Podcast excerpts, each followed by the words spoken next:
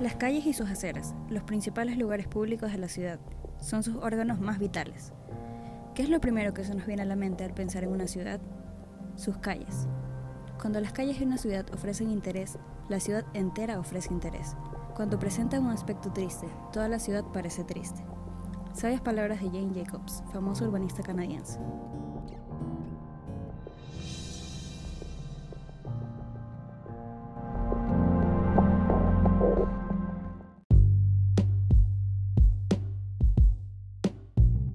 Bienvenidos a Problemas Urbanos de Guayaquil. Mi nombre es Camila Landívar y en este primer episodio hablaremos sobre las aceras. Abordaremos el tema desde la perspectiva de Megan Villamar, estudiante de arquitectura del cuarto año. Bienvenida Megan, cuéntanos, ¿cuáles son algunos de los problemas que has notado sobre las aceras de Guayaquil? Toma una simple vuelta alrededor de tu barrio y dime qué ves. Personalmente, cada vez que tengo que ir de mi casa a una estación de bus, tengo que recorrer las aceras. Aunque, bueno, en general solemos caminar en, las calles, pero cuando tomo las aceras me siento como un personaje de Mario Bros. Hay cosas que tengo que esquivar, obstáculos, diferentes tipos de pisos que en momento de época de lluvia son resbalosos. Entonces, pareciera que no hay ninguna normativa que te indique cómo tienen que ser las aceras. Hay postes de luz en, en medio de las aceras que estas personas, por ejemplo, con discapacidad les impediría movilizarse con más facilidad. Desniveles, tapas de alcantarillas sin, sin tapas, entre otros.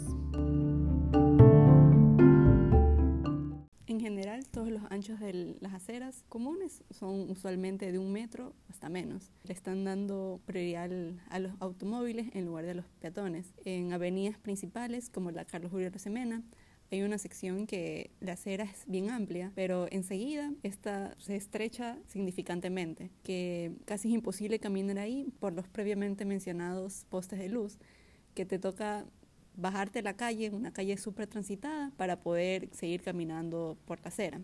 Se podría decir que a nadie le, importa cómo estas aceras, por ejemplo, hace poco renovaron la entrada del portón de las lomas, generando una salida, una nueva salida para los vehículos de esa ciudadela, y en la cual la acera que había ahí la han cortado y han dejado un camino súper extraño con escaleras que sencillamente yo que soy una persona con todas mis movilidades puedo fácilmente caminar por ahí sin ningún problema pero siempre se olvidan de las personas con movilidad reducida que en estas ocasiones no tendrían cómo caminar de manera fácil de un lugar a otro.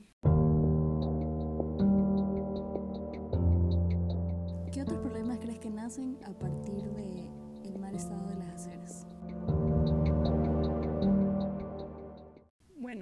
que también incluye dentro de, de, los problemas que generan sería la movilidad de las personas. Por ejemplo, si tú te quieres transportar de un lugar A a un lugar B, tienes y tienes la oportunidad de caminar, esta caminata tendría que ser amigable eh, y segura. Por ejemplo, con el gran sol y calor que hay en Guayaquil, unos árboles ayudarían en, en el confort, en tu confort al momento de caminar. Te, dan, te darían no solo sombra, sino también te aporta con baja la temperatura alrededor de este ar. Asimismo, tiene que ser seguro, no solo por cuestiones de, por ejemplo, de, de, ladrones, sino también de tu seguridad en relación a los vehículos, que aceras muy, muy pequeñas, al lado de grandes avenidas de, o de hasta calles secundarias con altos límites de velocidad, impides que tú te sientas seguro al momento de caminar. La verdad que sí, las veces que a mí me ha tocado caminar por las aceras generalmente no es una caminata amena, a diferencia de caminar por una acera en la que está acompañada de árboles y que a la final sí termina dando otro aspecto a la ciudad. Eso, le da un aporte al medio ambiente. En general, hay que darle más importancia al patrón. Somos los seres humanos los que damos la vida a la ciudad. ¿Cómo exploras tú una ciudad que nunca has visitado? ¿A través de un auto o caminándola? ¿Irías tú a Nueva York, a Barcelona, a París y te moverías solo en auto? ¿O te caminarías de esas ciudades? ¿Cómo conoces realmente una ciudad? ¿Cómo conoces realmente tu ciudad? Es una pregunta que hay que el beneficio será para todos, no solo para nuestra generación.